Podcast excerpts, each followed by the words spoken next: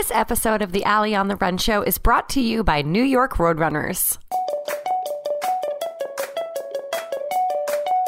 Welcome to the Ali on the Run show.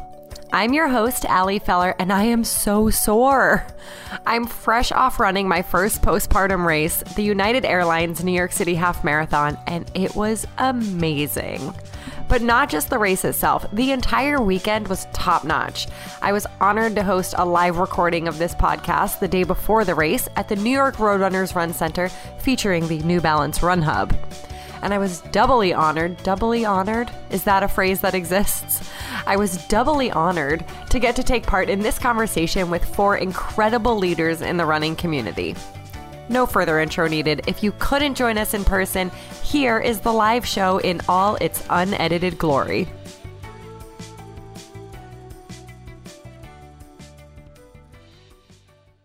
All right, so now the, to the main event here. We, Ali is a I just read your bio and I really liked it. A, a, a freelance writer, editor, um, podcaster, and she. I love her differentiation of her two main her two main focuses right now, which is a human mom of Annie, who's in the audience. Hello, Annie. How are you?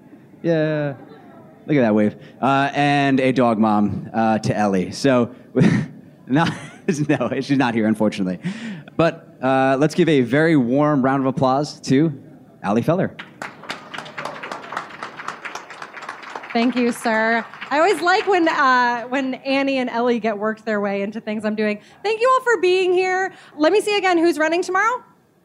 Amazing. I love this. Okay, great. And I see that we've got uh, a couple men holding it down in here.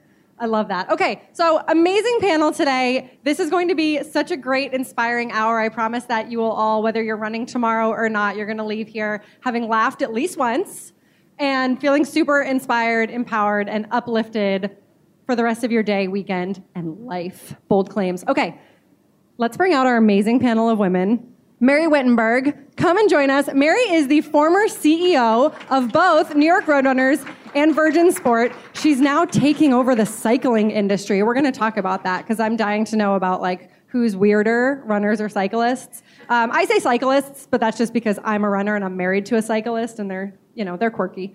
Christine Burke, Christine, look at her braid her beautiful braid. Christine, I have to read your title off my note card, which is embarrassing. VP of Strategic Partnerships and Runner Products at New York Road Runners. So it's a mouthful to say, but like she's a boss lady here, in charge. Everyone answers to her except maybe Michael. Okay. Oh, oh, Michael says he answers to her too. I love that. Yes, women's empowerment. Okay, Leigh Anne Sharek, come on out. Leigh Anne is the founder, the co-founder of the Brooklyn Track Club. She's an Olympic trials qualifier, very casual. Yeah, whoa, I know. And double whoa, she's a forensic scientist. I know. I had to Google that. Um, so she is like real life CSI, basically. Is that Sure. Yes. yes. yes. Excellent. Okay, and Carly Gill, come on out. Carly is the woman behind these amazing braids we're all sporting. Um, if you've seen runner braids on Instagram, which you probably have because it's the very cool thing right now, everyone has braids. Carly is one of the amazing, talented women behind them. Uh, Colleen Quigley, like superstar in the running world. Yeah, this is who braids her hair. So, yes, I'm loving the applause right here. You super fans. This is great. Okay, so we have a lot to talk about today. Normally on the Ali on the Run show, I start things with a warm up. We kind of just did that, but I'll put you each on the spot to start. I want to know what significant moment in women's running has inspired or affected each of you most? Just kick it off with some inspiration. Mary, we'll put you on the spot first. Oh gosh, there's so many. I have to go with Joni 1984 in LA. Um, and, you know, she, it was first ever, first time, it's so shocking, right? Um, finally, the sport world admitted that women actually could run marathons and they could uh, have a marathon in the Olympics. And for that Olympics to happen to be LA and for young American Joni Benoit to go out there and run incredibly bravely on a bum knee after surgery only two weeks before against an amazing field, including legend Grete Waitz, and just boldly go for it and win gold uh, inspired me as a young kid. Christine? I, I would have said the same. Um, remember 10 year old me watching the LA marathon or the marathon live from LA on TV. Uh, but I would also add Um, when I was young, my father was running the New York City Marathon in the late 70s and early 80s, and when we'd come and watch him on First Avenue and seeing Grete Waitz run up First Avenue with the men and just looking so incredibly strong, I think that was uh, planted an early seed of inspiration for running. Leigh Anne? There are so many, I think, um, notably even last year with Des Linden and Shalane running uh, Boston, New York. But I think personally for me, um, I was lucky enough to go watch the Olympic trials in Eugene in 2016 and to just be there and watch these incredible people perform and compete with each other um, was so inspiring to me. But I think even more important now is, you know, you have all these superstars running and doing so well, but you know the people that we see every day and like the women in the community that have to overcome things and they're who inspire me every day. Like people that come back from injury and people that have kids and want to come back and run um, i think that's who's inspiring to me. And that'll be you at the trials. oh boy yes so when we do this next year, we'll say that it was you that, that that'll be all of our moment. No pressure though. No pressure. Carly, what do you got? Um, I was going to say something similar to Leigh Anne. Um, I mean, I lived the Boston Marathon last year, so I have to, you know, salute anyone who was able to triumph those conditions, um, particularly Des. Um, and I think just the women all working together and sort of the rise of the amateur at that race. And, and you know, I know the girl who got fifth place, which is crazy, and I had run a race with her. Um, so that one really hit home, and, and you know, I was able to finish, but it was it was a tough race for everyone, and and I think the women really triumphed in that race. Um, and then, yeah, the same. The women in the community that are just rising above whatever it is is always inspiring. There were, I think, three local New York City runners who were in the top 15 last year who all got some prize money. We love that because New York City rent is, um, it's affordable. It's really good. It's not why I moved to New Jersey. Okay, a statistic that I love from Running USA, because it's important to fact check 59%, 59% of any given road race in the United States is women. So we're the majority. And when I say we, I'm excluding like the couple guys in the audience, and I'm sorry, but we're taking over. So I think that's really cool. You both mentioned that you started running at a really young age. Was there ever a moment that you thought like running isn't for women? Because we know that like we were told our uteruses were going to fall out if we ran. And I think, I mean, I don't know, but I'm pretty sure our uteruses, at least running related, are intact. Uh, so that's good. Was there ever a moment where you thought like running isn't for me because I'm female, or was did that not cross your mind? I want to go. I um I started watching at a young age. I didn't start running till much later. I was a gymnast and a cheerleader because we didn't have a the sports for girls were basketball. Which Christine was really good at all those kind of sports. I was not. Basketball, baseball. And it was after rowing that I found running. But when I started running, luckily I never worried. I just it it just felt so natural as something we would do, and it was something we did as part of other sports. So it was always there, and rowing, and even um, gymnastics, cheerleading. But it was um, when I went to law school, I was so naive, and I I had found after rowing I was a decent runner, and. Uh, and I started running on a whim, but I went to the coach and said, "Hey, can I run with the men's team? Because why don't you have a women's team?"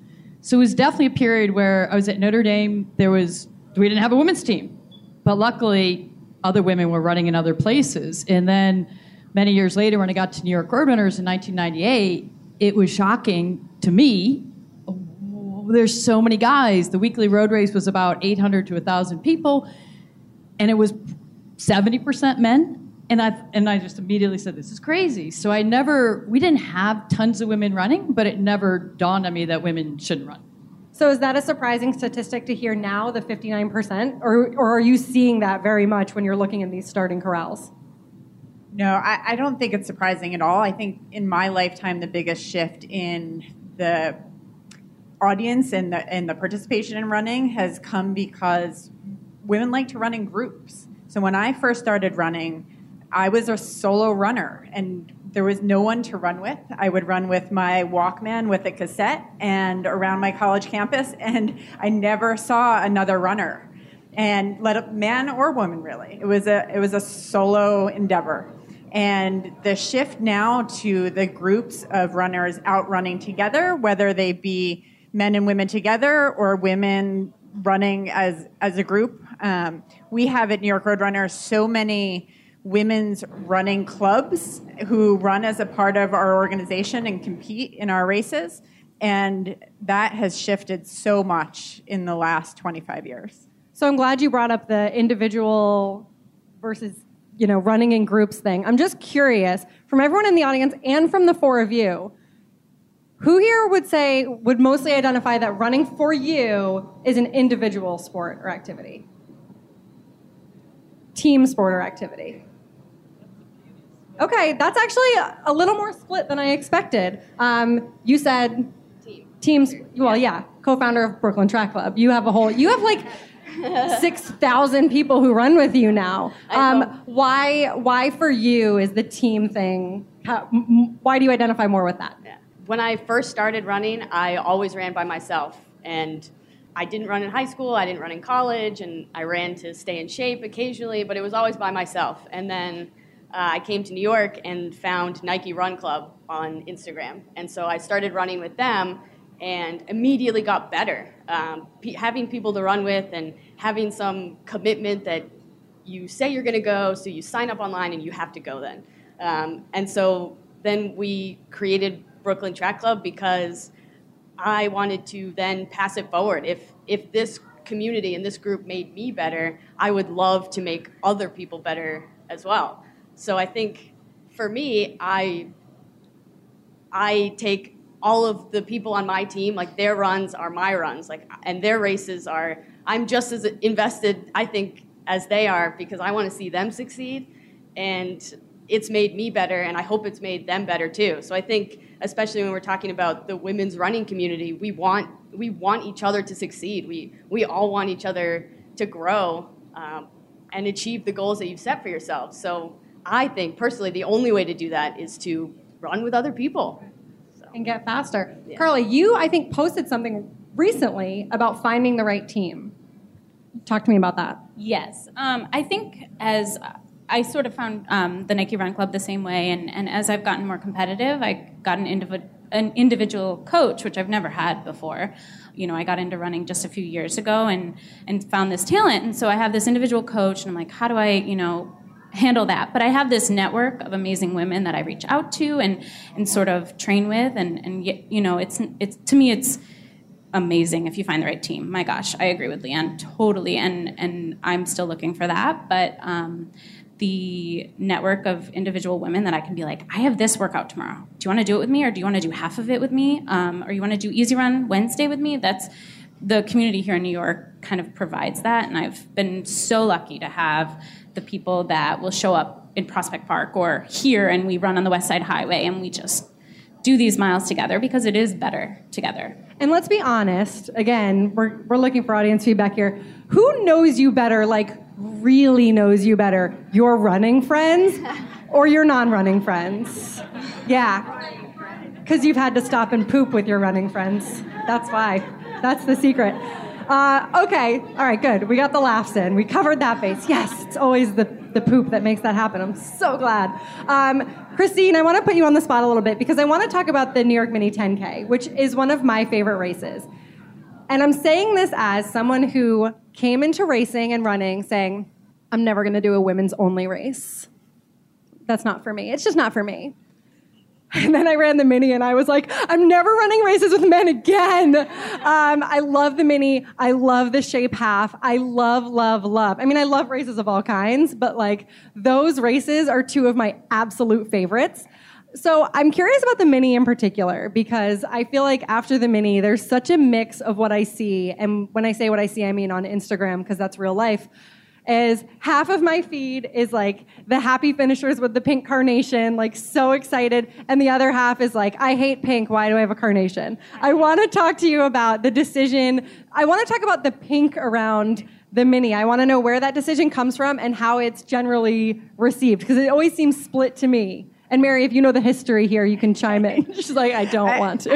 It is a it's a great debate we have every year. Is it? What color should the T-shirt be? And should it be pink? Should it be a ver- version of pink? Should it be blue? Should it be green? And the years that we haven't gone pink, women are like, why isn't it pink? Um, So we try and mix it So up. it's a lose-lose, okay. It's a lose lose. Or a win win. I mean, Yeah, it's a beautiful yeah. color every year. women look great in pink, they look great in blue. Um, I think that women, uh, they just, they want to like the t shirt. If it's pink, I think that in some ways women have embraced pink and they own it now. I don't think it's quite as. Yeah. Um, Yes, yes. Let's be best um, friends. I don't think it is um, quite as gender specific as it used to be. Um, and I love that. In fact, uh, so now I'm uh, leading a pro cycling team, a men's team, and we very proudly have our guys in pink. Yes. big pink, like all pink. So I think um, I think it part of our success as women is we don't own pink by ourselves anymore. I love that. I actually remember going to one of my husband's bike races, and there's a team, and I now, of course, don't remember, but it's like Rockstar or something. They also have a cool name. I don't know. You know, just nod your head that you, okay, yes. There's a team in New York City that rides in pink, and I love that. So I hope to see you all at the Mini this year. It literally is the best race. And you know what? I love having men on the course too, but it's kind of cool when they're on the sidelines cheering, right? Yeah, you get to force like your significant others to come and watch. It's awesome. Okay, um, another thing I remember is a couple years ago at the start of a race. It was not a New York Road Runners race. Rolling up to the start, it was a women's only start because it was a specific distance. I'm trying not to totally out this race here, but it was like I was with all the women and we rolled up and they start playing Beyonce, Who Run the World, because right, always. And they go, Where are all my ladies who just rolled up from the bar? And I kid you not, everyone in the corral booed. Like, they didn't say that to the men. Um, so I just want your take from the two of you. Tell me women's only races. Yes, no? Do we love them? Do we not care? Is this like not a thing? Doesn't matter. You're so fast that doesn't matter. Uh, I ran the mini 10K last year, and I really enjoyed it. Um, I don't. It's funny because I don't know what possessed me to want to do that one specifically out of all of the New York Roadrunners races. But for me, it felt important. Like I wanted to, I wanted to do this race with New York City's women. I thought it would be awesome, and to start with uh, Mary Keitany and Des Yeah. Linden and all these women that I look up to was amazing. But so I think women's only races are awesome, but I think we don't need them. I think Yeah. men push us and make us better as well. So why limit ourselves at all? Yeah, to sort of jump on that, I, I agree because I haven't done a women's only race, I think, since the Shape half in like 2016, maybe. So it's been a while. Um, so, like, I don't want to have to need them, but to celebrate them is amazing. But some of my best races that I've had, I'm surrounded by men, and I have these funny pictures of me like smiling, and then it's this like pack of men, you know, making grumpy faces, and everyone's like, "Look at that! You're like smiling, and all these guys are suffering." That was in the Berlin Marathon, um, and and I think that you know tomorrow, for example, for me, a lot of awesome women in this uh, community that I run with a lot got the pro field, which I'm so stoked for them. I just missed the cutoff. Um, so I'm in, you know, double A right behind. So, and I'm super Same. stoked for them. But I'm like, oh, you know, I'm just gonna have this pack of men, and, and without that pack, like I would feel like I lost a bunch of those women. So I'm like, you know, it's cool when they can have their own pro start. So like some of these races that have a separate women's pro start for the media coverage, I think is amazing. And I think you know the marathon has different. Um, is it different records for when there's men mixed in and women separate? So I think you know it does necessarily it gives you more people to run with when you have men mixed in the mix, but to have that media coverage like in the New York City Marathon and, and in tomorrow's race where the women get to start and you get to see their race unfold without the, you know, the pros having the sub-elite men kind of mixed in. Raise your hand if you are the reason that women have their own start at marathons. Team effort. Um, I, I just want to chime part in. of the reason. I want to chime in with, I think Carly's some really important. Um, I love the idea of celebrating because I do think we have a lot more work to do to be even more inclusive in running. And most importantly, even more inclusive in other areas of our lives. So there's something to me, especially about the mini, when New York Road Runner started it with Kathrine Switzer and these women leaders who really ran among all men back in 1972 when Title IX was just coming about. It was super visionary to say these women deserve their own stage, and this is a great way to get more women moving. And my hope is that when all of us do, and especially an 18 year old or 20 year old, to kind of say, okay, wait, so maybe my job isn't to get more women running. Maybe it's to broaden the reach of running in other ways. Maybe it's to broaden my workplace. Maybe it's just a reminder we got a lot more work to do to be super inclusive and create more of an even playing field throughout life. And you know, some of the work's been done on a gender level, a lot of the work in running, but not on a ethnic and, and cultural level, I would say. And coming from cycling now, I think the playbook is running. Cycling is predominantly men, massively predominantly men. And to me, it's actually so much like running that I see a day when the majority of recreational riders will be women.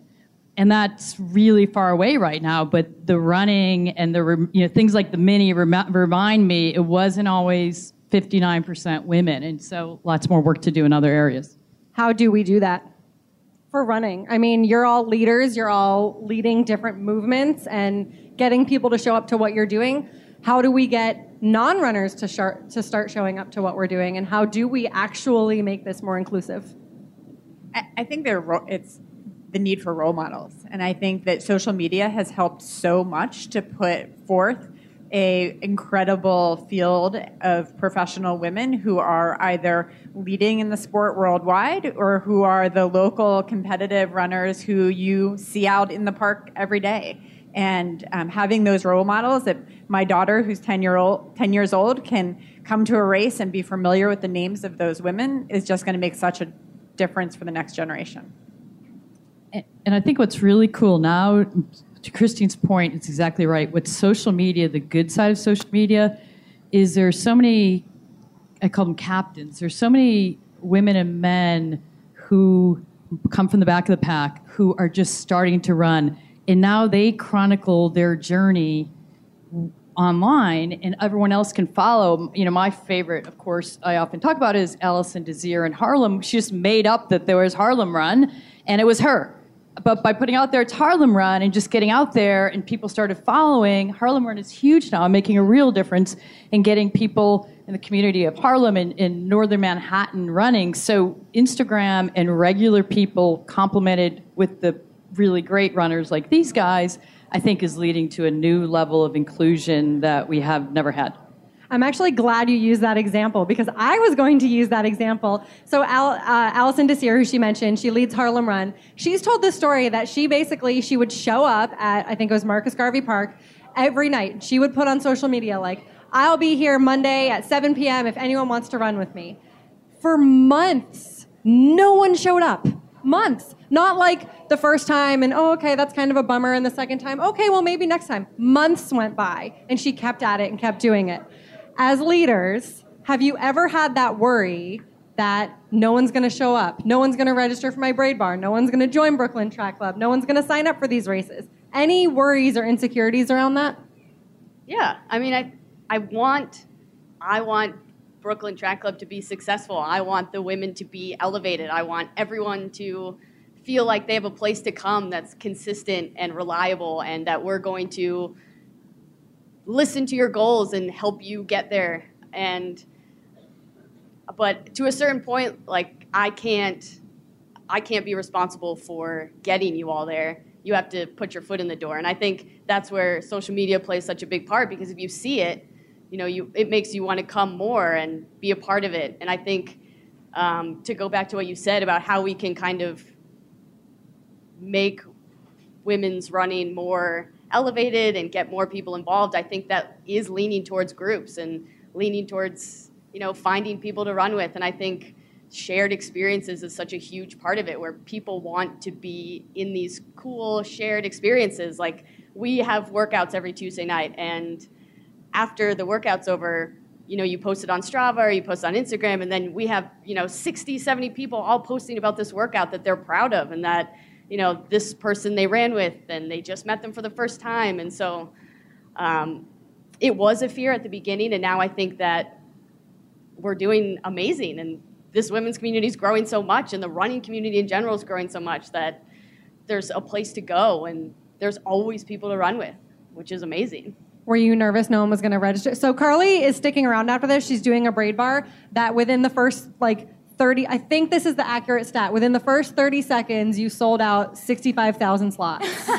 Is that? I don't know if I could braid sixty-five thousand. I didn't fact check that one, but I think it's right. But They say yeah, it's right. They say I it's know right. it's it's sold out before I even saw the post. So um, I had some followers who were a little upset, but um, they got some slots now. I messaged them. Um, but yeah, I mean, the thing with this is for me like if i can braid one person's hair and make sure they show up to that start line and they feel good and ready like that's what it it was something i did for myself every morning before a race. My mom or me you know i would always braid my hair before a soccer game before anything when i was little.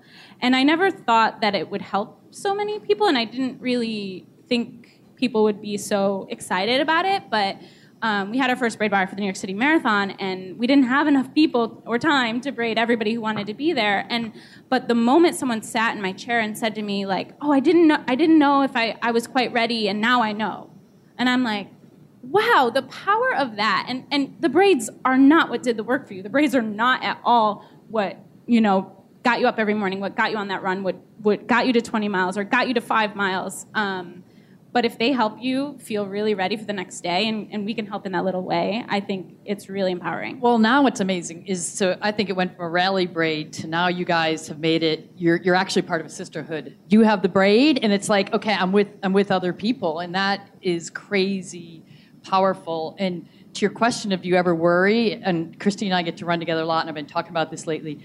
You never know the outcome of anything you like you just don't. Like Des Linden did not know she was going to win boston. In fact she was at a point where maybe she wasn't going to.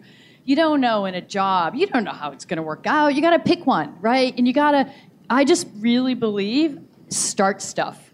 If you believe in something just start it and go you know what? If no one comes for a little while so what? Then maybe another person will come. And if no one comes ever so you'll have fun and go on and do something else but if you don't start, if you worry about how many people and how big will it be, you just never get going. And so I've lately been focusing a lot more on the how and the and the why, and a little bit less of what's the result going to be.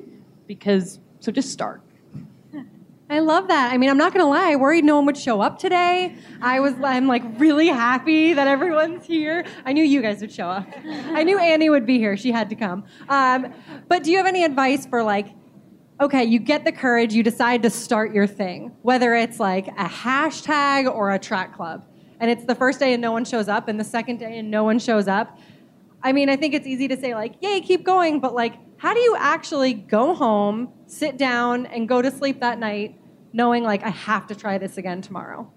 I think if you're if you're doing it so that people show up or you're doing it for that gratification, you should question why you're doing it. You know, if it's just you, just like remember, you know, there's a reason you're doing it, and if it makes you feel good, then you're doing it for the right reasons. So it doesn't matter who shows up, right? I think you just give it your best. Like if you can put your head down and say I did it my best and just know life is not like this. It just doesn't go like that. It might for a little while. Okay, everything's going great, but it goes like this. And there's no way you're ever going to get where you, you know, to some next level without going down first and you just got to you just got to believe in yourself and give yourself, you know, the time and, and think every time, okay, is there something I should be doing differently about this? It doesn't mean switch that thing completely. It just means okay, how, how do I, you know, shift it a little bit? What do I need to do? But it's just a natural progression. We talk about all the success stories. Everybody starts somewhere, and it's inevitably has its ups and downs. Well, it wouldn't be the Ali on the Run show if we didn't talk about the downs, right? So I need I need someone to tell me about like an actual failure here. Like when did someone not show up? When did you feel shaken to your core or insecure? I mean, I'm sitting here in the middle of these four women that I'm like, I'm obsessed with the four of you. You're my role models, and I want you to all be my sister wives. Uh, what moments have shaken you to your core or made you feel insecure? I guess uh, a running run and a non-running one. I think I ran Boston a couple years ago, and I had such high expectations and put in all these put on all this effort and all these miles, and it went horrible. Um, I did horrible, and it was really humbling to say, like, I put in all the effort, like I did what I could, and it just just didn't happen on that day. Um, and I think kind of what we were talking about before that the the nice thing about running or the thing that it's done for me is the more confident I can be in myself as a runner, it translates into other aspects of my life. So it's it's nice to be able to say like I I'm now more secure of a person because of running, and it's like this hobby that then became not hobby a second almost like second full-time job, but it's now made me who I am and more secure in who I am and kind of what I stand for. So I think I don't know, that's like a roundabout way of saying the failures then become less like you don't have to dig yourself out so much because you're secure in yourself as a person and um, you know you're going to get through it because of these lows and you just keep building and then you realize how high you are at the end I believe that the, the confidence to try things is actually a muscle that you exercise. So, and the more you do it, the stronger that muscle becomes. So, I think that it, so within my role at New York Road Runners, we try things every day. So, opening this run center that we're sitting in today was a grand experiment. We don't didn't know that people would show up, and we do so many events here, and sometimes we get three people or five people and they have a really personalized experience, although we'd love to have more. uh, and sometimes we have dozens and hundreds of people who show up. And you, you realize that it's not personal and it's okay to try. And some days people can show up in, in the, the dozens, and some days they, they don't. And it may or may not be about you, it may be about them and what else they have going on in their lives. And so I think trying multiple times to, to strengthen that muscle is really important, realizing it's not all about you. I have, I think that's such good advice. I failed so many times, and my head actually goes to all career. But with these guys here, it reminds me I was the first dropout of the 1988 Women's Olympic Trials, and at the time, I it was devastating. I had this whole philosophy. I was a young lawyer. I too started running after college and got lucky to qualify right away early in my career and was I was only going if I could be the best, which I but I also didn't want to run all the time. I, I wanted I was cared more about being a lawyer. Anyway, I got hurt and I went in the trials hurt. And at mile two, I dropped out. I couldn't even move my hip. And it was so devastating. What's wild about that is I really believe that moment landed me many years later on the career of a lifetime in sport, starting with New York Road Runners.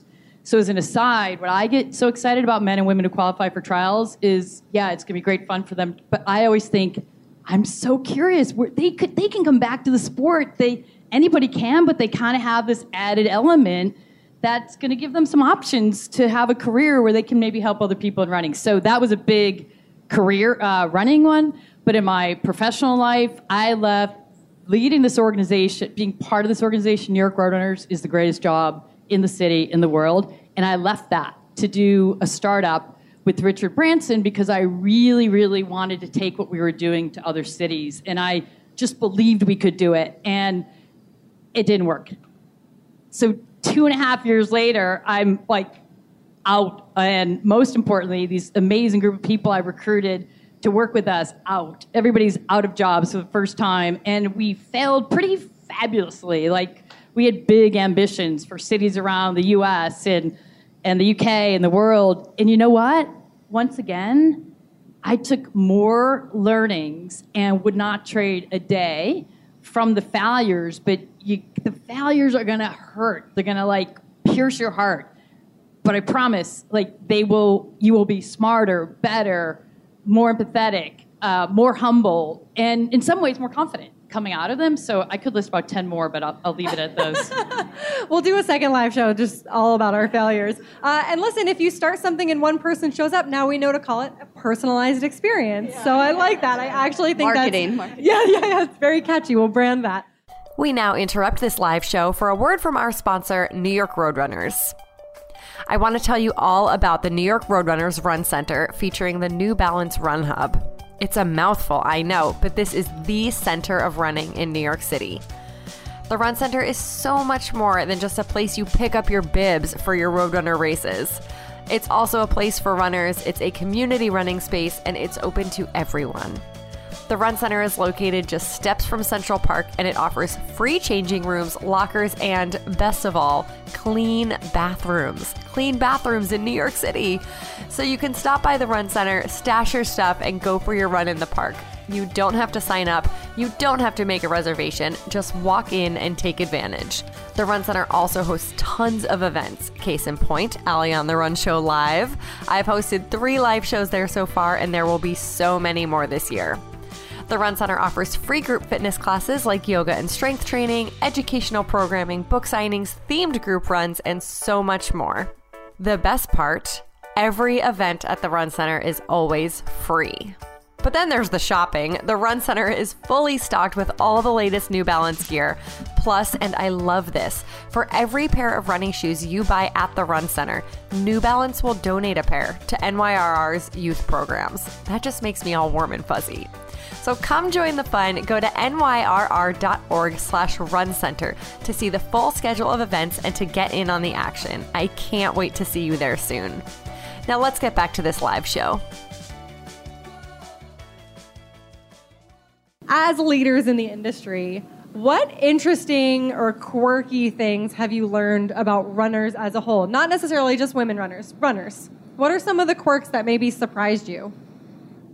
Also, could probably be its own separate episode, but uh, what do we do that's like weird or funny that you've learned? Well, I came from rowing first, and that's really weird. Um, it's just, you know, rowing, when someone's into rowing, they talk about they're at a party, we were in college, you talk about catching a crab and all this stuff.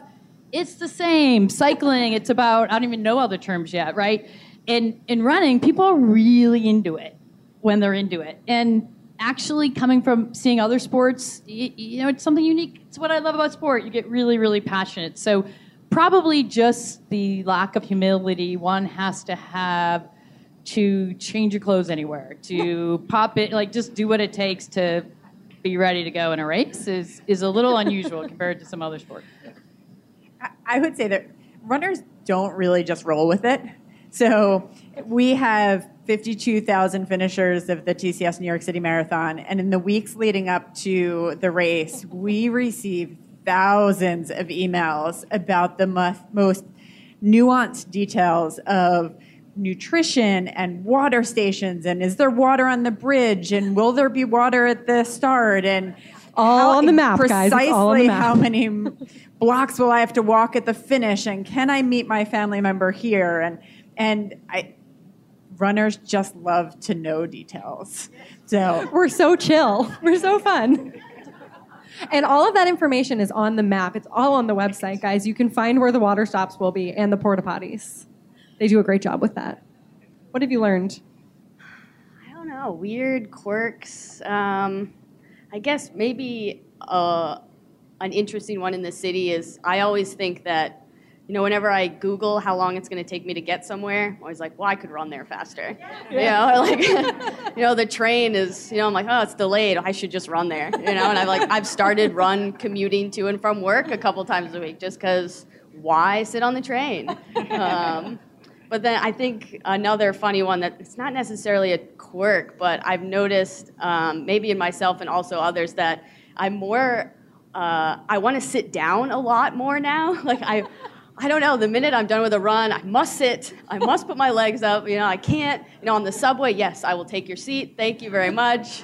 You know, or like, I think, and at the start of races, just bodies everywhere, like sitting down, putting shoes on, taking them off. It's just tying your laces a thousand times. But yeah, we're we're weird. We're weird. Anything to add, Carly? I would, I would add to that. We're a little bit obsessive about our time and, and scheduling, kind of like we said, like, you know, getting down to the minute, down to the hour. A lot of us are, are very type A. I think we're naturally drawn to running as adults if we're type A. Um, and also, I would say some of us, you know, I see your doctor, see your PT, but a lot of us think we're doctors or think we're, you know, PTs. Like we, we get one little ache and we're, oh my gosh, I'm broken. I, I don't think I'm ever going to run again. I have a training partner who's hurt right now. But I'm going to run my 20 miles today yeah, anyway. and, but but at the same time, it's like, but it could be something serious. So you're like, wait, are they are they actually hurt or is it a headache? Like I don't know. Um, but we were really good at googling and, and, and pre. Oh- oh, yeah. ser- we pre-search before we go to the doctor. Google has diagnosed me with a lot of stress fractures, I'm telling you. And one time it was literally a hangnail. And I was like, I'm out. I'm going to run my 20 miles, but I'm definitely out, definitely injured. Uh, what have you learned? This is probably a loaded question. What have you learned about yourself since becoming a runner? Or the biggest way running has changed you as a person and a human? Dun, dun, dun. Um, I'll, can start this one. Yeah. Um, I I don't want to get emotional, but I feel like I used to always count myself out of things before I even started. Um, races specifically, I'm four foot eleven. I don't necessarily like feel like I looked like a runner, and, and I was about thirty pounds heavier when I started running. So I would go to these races and I would be like, oh man, that girl's going to beat me. That girl's going to beat me. That girl's going to beat me. And and why? Why? I, you know, that's part of a body image conversation as well, but um, how that's translated to my life is, you know, don't count your out, yourself out because you're young. Don't count yourself out because you're short. Don't count yourself out because you're bigger, smaller.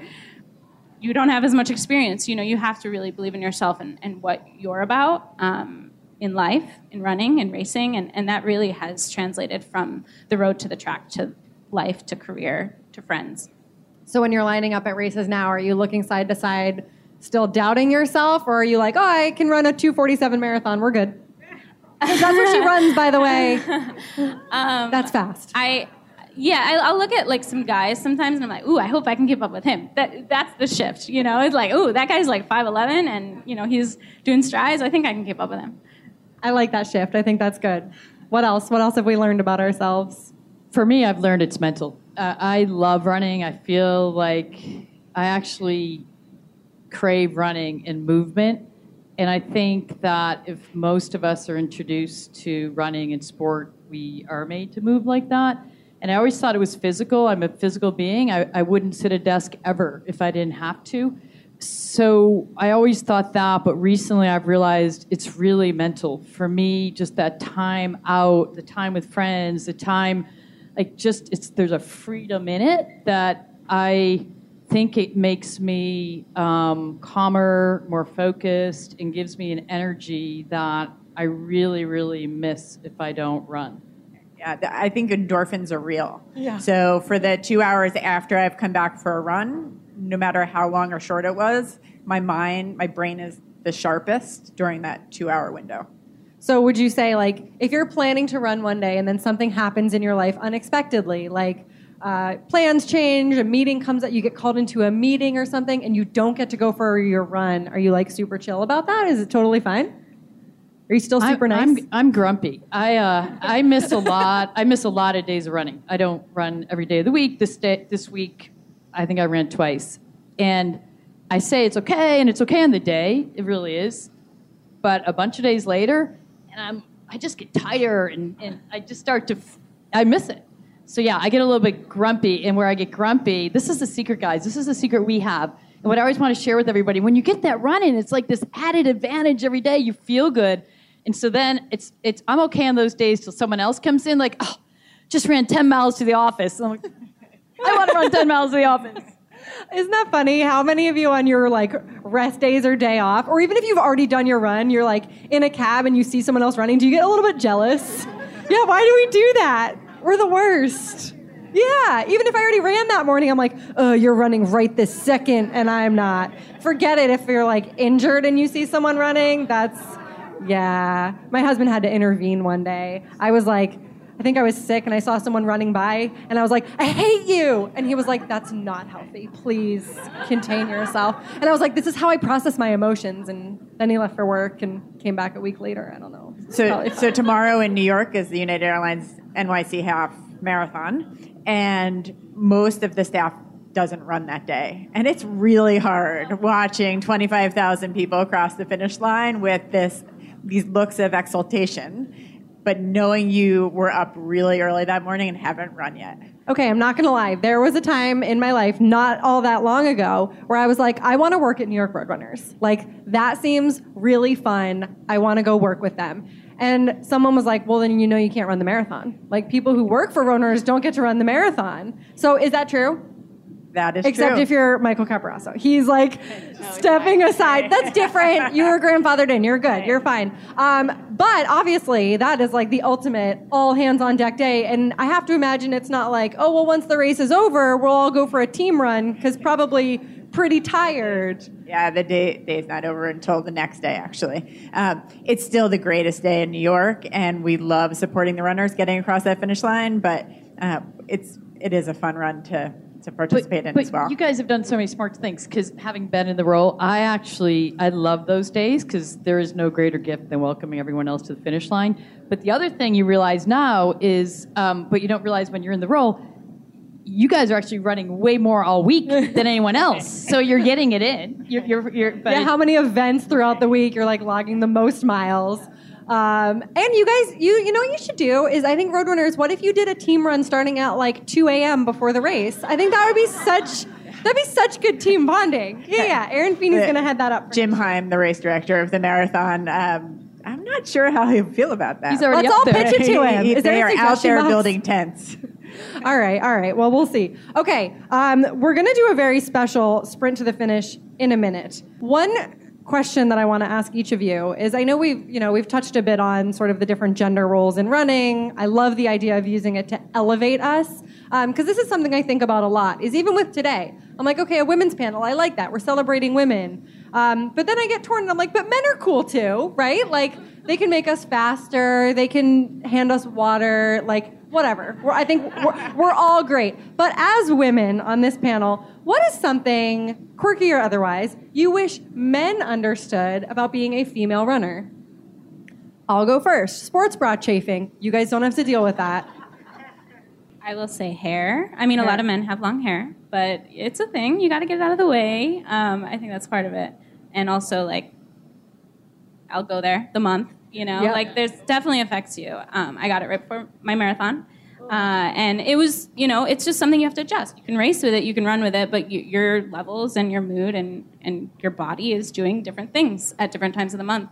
Maybe getting too personal, but um, Never. I have, I, No such thing. Yeah, not with you. I have I have three children and nursed them for many many months after they were born, and that was really hard to get back to running while nursing and being able to work around their schedule and deal with the the physical pressures of of that, and, um, wanting to race sooner than probably should have. So that my my husband didn't have to deal with that. When did you return to racing after having your babies? This was a long time ago. You're testing me. Yeah. Um, I'm just curious, it- like, not that I I'm think doing I a race ran my first but- marathon back about nine months after my months. twins were born. Okay, Mary. Um, I took big breaks with both kids when I was off. I, the first one I ran three months later. We had the used to be the Continental Airlines 5K through Broadway, so I did that. But then I took off. I didn't run a marathon while either one of them was growing up. Okay, is five months postpartum too soon to run a half marathon for fun? Depends on you. Are you running tomorrow? Yeah. Oh wow. A little bit. A little bit. But just for fun. Just for fun. take We're gonna have a great time. I just can't not be like you said, it's hard to not be a part of it. It's you know, it's such like the New York City Marathon, the half, these are like great days in our city. And if you're local, you know, like it's hard to be on the sidelines. Uh, so yeah, it's a fun run. You'll be Okay. fine. Just take it easy.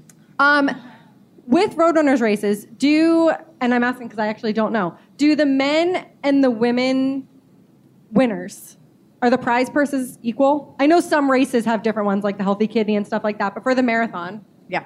they're equal. I love that. Yes. How And- long has that for, been the case? Yeah, for decades and decades and decades. Um, before me, it was something Fred Lebow and the team believed in. This organization's been, had women at the front since the very beginning. But what was crazy, even when I started at the end of the 1990s, um, Europe still had, it was to me just insane. Women were paid less in the same race, same distance, same day as the men. Um, so at one point, we actually raised the women's prize money to be higher when ING came in in 2003, just to make the point. So we paid them like $50,000 more. I said, oh, we're going to pay the women more. And people were like, what? I'm like, well, that's what everyone else is doing. How silly is that? All right. Well, I love that. Great job. Okay, uh, Mary, you casually mentioned very briefly in passing. You talked about. Um, you said like that's the great side of social media, which means there's sometimes a not so great side. What are your experiences? Is there a not so great side at, for social media as runners? What is it?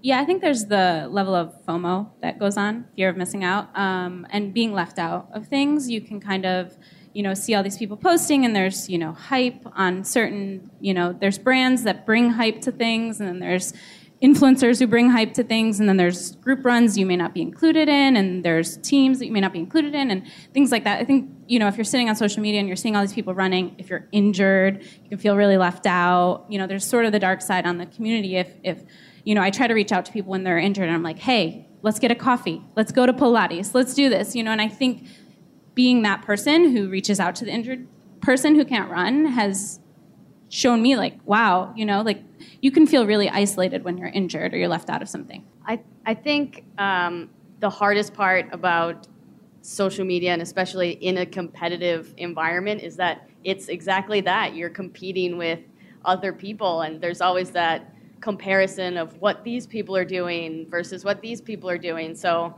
um, I think kind of what I said before of being confident in who you are and kind of owning what you're doing. And no one's trajectory is the same. Everybody's path is different. And so i'm not running tomorrow. And i'm so excited that i get to cheer for thousands of people instead. You know like my path is different. I'm doing something different. Um, so I think I've learned that over the years that social media is what you make it. You know, you can make it positive or you can choose it to be negative. And I think you should choose to use it positively because it really can lift you up and connect you and bring you together and um, just stay on your path because everyone's different and you'll get there. Do you fall into the? You seem very confident and like amazing, and you're a forensic scientist, and that's just so freaking cool. Um, do you find yourself falling into the comparison trap at all, either running related or in life? Uh, yeah, definitely. I think um, what I was going to say before about what learning has taught you is um, as I've gotten faster, it's kind of interesting to see my mind slow down a little bit and to kind of be aware of my feelings and intentions and motivations and to be able to pinpoint what I'm feeling at specific times to say like I'm comparing myself like what's the motivation behind that? Why am I so invested in somebody else's race, you know, when I wasn't even there or I, you know, it's a different country or a different state or they're a professional athlete. So um, I mean, yeah, I definitely do. It would be lying to say that I'm above, you know, comparing myself to other people. I definitely do that, but I try and take the next step and say, like, is this beneficial to me? You know, and even make a physical list of like, here are the reasons why I don't need to compare myself to this person or this club or this, I don't know, anything. I love the idea of making lists. That got me very excited. Yeah. My issue with social media is that it's an unconscious time suck.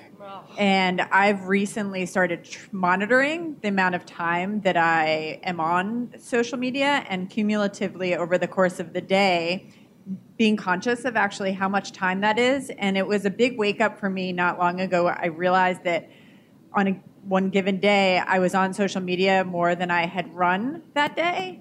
And that just didn't feel right to me. And so that's sort of the monitor I use to say, I'm going to be outdoors and running more on a day than I'm actually look, staring at my phone. And that's a way that I think it will keep it healthy. That might be too long for me. Four hour long runs. Oh yeah, the screen time. Uh, I'd say same thing, time, but I'll just give you a hack.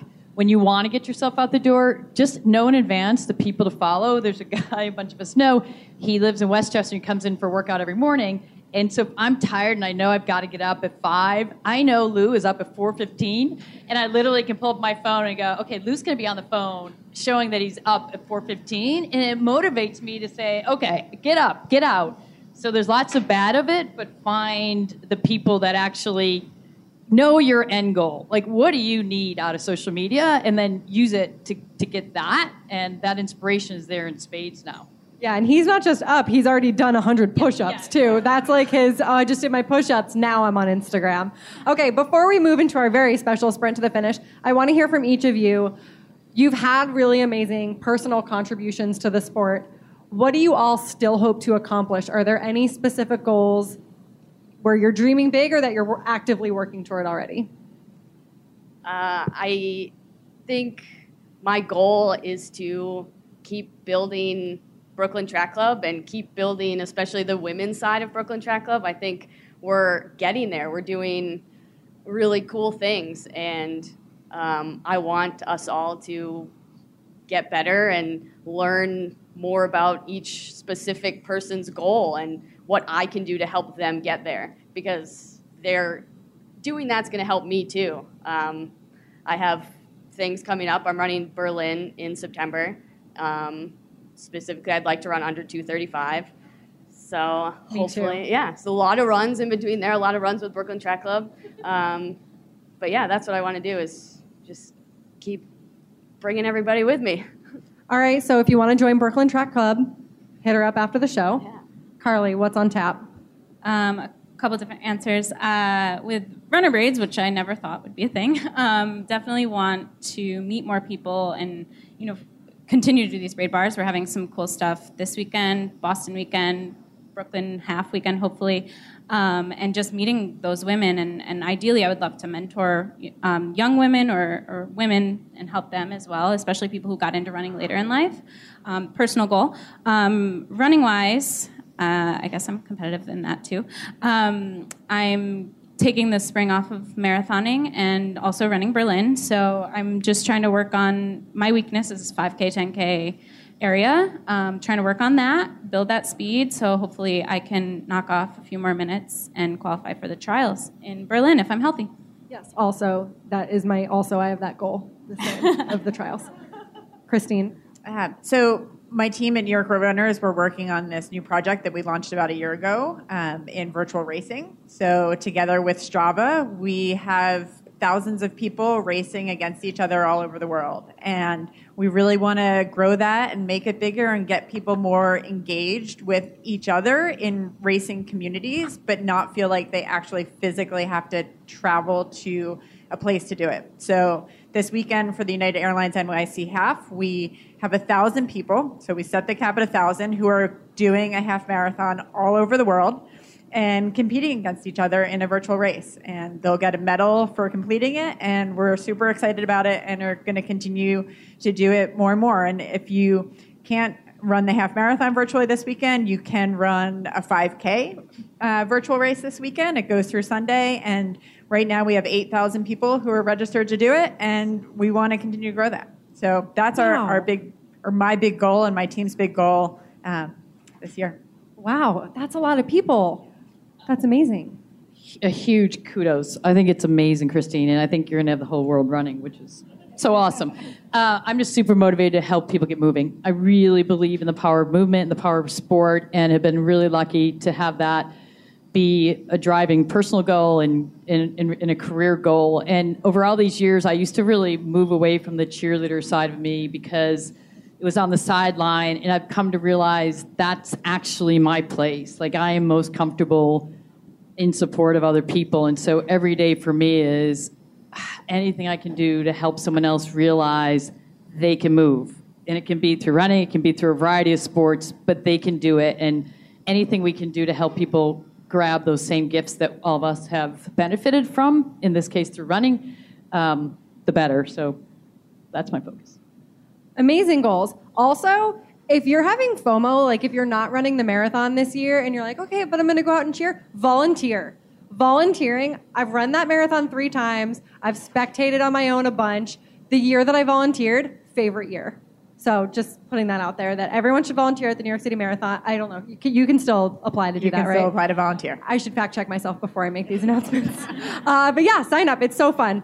We're going to sprint to the finish. So, normally on the Ali on the Run show, this is like favorite movie, favorite TV show. I wanted to do something a little different with this lineup of women. Like Christine said, there's no such thing as TMI on the Ali on the Run show with a live audience. So, what we're going to do, I was going to bring a bunch of squeaky balls and you would each buzz in, um, but they were all pretty gross because I have a dog.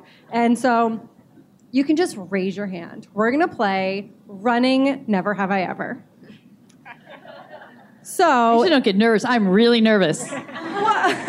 This it's not that bad. It's pretty tame. It's pretty. I'll play too. Uh, so all you have to do, you don't even have to say your answer. You can just, if you've done it, just raise your hand. It's totally not a big deal. If you want to play in the audience, I actually think that that's now mandatory. no, I think you guys should. Everyone's playing. For our sake, please. Miles, you're playing. Never have I ever peed my pants on the run. Yep. Okay. You raise your hand if you've done it. Yeah. You haven't. You're good. I stop. All right, I will admit, when I was a new runner, I didn't know that was an option. When I ran my first marathon, I like didn't know you could stop and use porta potties. I don't know. I guess I was not the person emailing the race director the day before, being like, "Where are the bathrooms?" I was like, "I guess I just have to run through." Like I didn't have a goal time. Um, I should have stopped three times, but I didn't. Triathletes and cyclists talk about this a lot. Yeah. So it's a really common. They just situation. go. They do it. Uh, never have I ever, and you don't have to tell it, but never have I ever had a running poop story. Come on. Come on. Running poop story, like, yeah, it doesn't have to be gross, but like, you've had a moment, right? That's how we all get close to each other. Thank you. I like the brave people raising their hands. Okay, never have I ever puked at the finish line. Okay, you have. Oh yeah. See, I always kind of want to because I feel like that's badass, um, and I'm like, yeah, that that that's what means I really went for it. Not the time on the clock, the amount of vomit. But I guess I don't try hard enough. Um, Poor, poor choice of goo. Uh, oh, ooh, gross. Never have I ever been attracted to someone just because he or she was fast. Yes. Okay. that's a, it's actually called speed goggles. Like it's it's a known thing. It is. Yes. Speed. Okay, they're like, duh. You didn't know that. Did you guys know this? Speed goggles? Did you know? Okay, so it's. Do you, do you know this? Oh, That's oh. it. That's her boyfriend. He's fast, so it's fine. Uh, never have I ever secretly gotten compet or not so secretly gotten competitive with a significant other on the run. No, couldn't raise your hand All- fast all enough. Uh, well, no, no, we're not competitive. You're competitive. I'm not competitive. we'll have you demonstrate your turkey trot after. We'll show you how competitive you can be, Brian Cristiano. Um, never have I ever cried happy tears at the finish line. See, these are nice questions now. We got the gross ones done. Okay. Never have I ever cried sad tears at a finish line. Okay. Which are you more likely? Are you more likely to cry from a good race or a bad race? I'm just curious. Who's more likely to cry because you had a really good race and you're proud? Okay. And who's like shed a couple tears over a, bad race and it's fine because I do that every day. I still cry about a race I had in 2011. It's fine. Uh, never have I ever apologized while getting a pedicure. Oh. Yeah. Because it's bad. It's bad. You got to tip extra for that. Miles is looking at me like, why would you? Why is that thing? Because runners, we have gross feet. So when we get pedicures, it's embarrassing. And no one should have to do that, but it feels nice. And it's nice to have pretty toes. Okay, the last one. Never have I ever run back and forth in front of my front door to head an even number on my Garmin. Everyone's done that. We're so weird. Okay, couple questions to wrap this up with just everyone here on the panel. Thank you for participating in that, by the way. That was enlightening. Collectively, let's say we're forming like the ultimate running crew, the ultimate running club. Each of you gets to pick two members to add to it. Male or female, doesn't matter. Runner, non runner, doesn't matter. Who's in the run club? I'll start to buy you some time. Celine Dion, Shaquille O'Neal. I don't know why people don't take that more seriously. Uh, Two. Do you want more or less?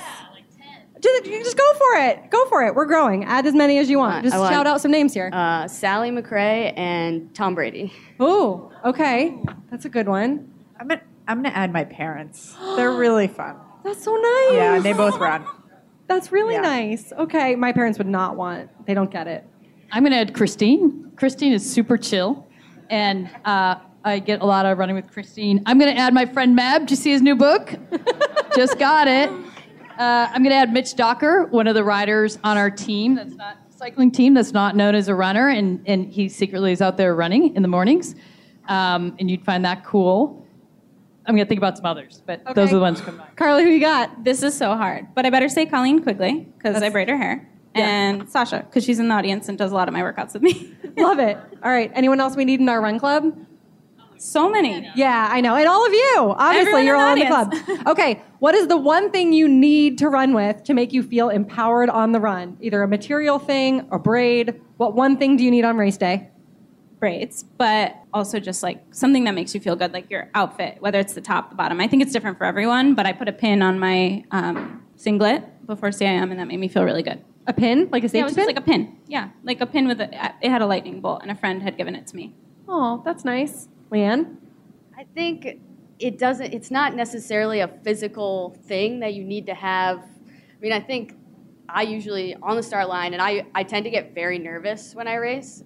Uh, I freak out a lot. Um, so I think on the start line, if I can just take a few deep breaths and kind of have my like, yes, I'm gonna be fine moment. Like that's what I need. It does. It's not about like a a shoe or anything, uh, something. It's just that I need my calm, collected moment. Love that. Christine? So I, I know that some people disagree with the carrying that extra weight, but I run with my phone in a back pocket or in a in a belt, um, just so my kids can get in touch with me and having the confidence that know knowing that I'm reachable for them when I'm out doing what I love gives me the sort of peace of mind to go out and run. Uh, definitely same with me, phone, but I can't go anywhere without RockTape. I'm already, my knees get, it's my own special thing. I totally tape them up and it works, but I won't go out the door without it. I like that you had props to show. I, I, I actually, tell. actually, I actually usually wear them constantly, so I had to dash out the door. So I cut a few. As soon as we're done, I'm going to tape my knees up. All right, we wrap up the show with a boost of confidence. I need each of you, and, and we'll start with Mary this time, so I'll buy you some time, Carly. Thank you. Um, but I think you'll have an easy time with this. I need each of you to tell me two things you love about yourself. Oh man, um, I think it's. I, I really am externally driven to support other people. Is probably the best thing I've going for myself, and I really see the best in other people. Like I see, I think I have a high empathy radar, and people will say, "Oh, so and so," and I think, "Oh, but I see something really cool about that person, or or good about that person." So So I would say that I'm a grateful and happy person, and I think that's a good way and a fortunate way to go through life. Agreed. Leigh Anne? I like that I'm I'm willing. I'm willing to help people, willing to do what it takes for myself, um, and then determined. You know, I'm I'm gonna do what I set out to do. Carly? I have to go with something similar to empathy. I can't think of another word, but I think, you know, seeing when other people are injured and just kind of like reaching out to them or things like that, that's huge. Um, and just kind of seeing where other people come from is big um, for me and, and kind of being kind no matter what. All right, the last thing I need from each of you is to give everyone listening a reason to run today or to take a rest day if you're running tomorrow. Uh, but just give everyone listening a reason to run. Because you can. Leigh Anne? Because the sun is shining, it's beautiful, and you live or are here in New York City. So run in the park. So you'll sleep better tonight. Probably true. it's fun, even if it's not fun in the moment. In the end, it's fun. Amazing. Thank you for so much for being here today. We could talk for like 90 more hours because I love you. Thank all of you so much for coming. If you're running tomorrow, good luck. Have an amazing race. You will absolutely crush it. And thanks for joining all of us on the run. Yay!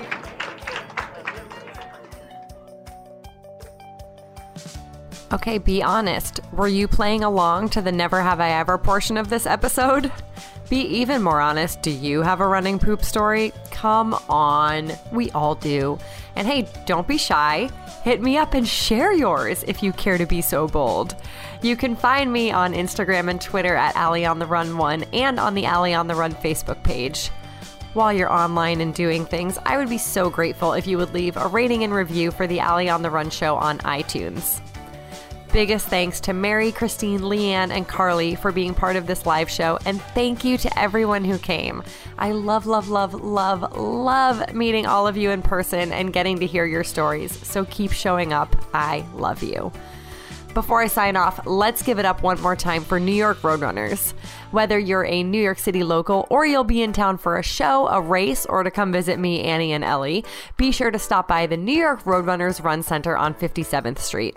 Take a yoga class, catch a live show, or do a little shopping at the New Balance Run Hub. And then let's all go for a run in Central Park together. Yay! You can find the full calendar of Run Center events at nyrr.org slash run center. That's nyrr.org slash run center. Okay, now we should all go foam roll together. And thanks for joining me on the run.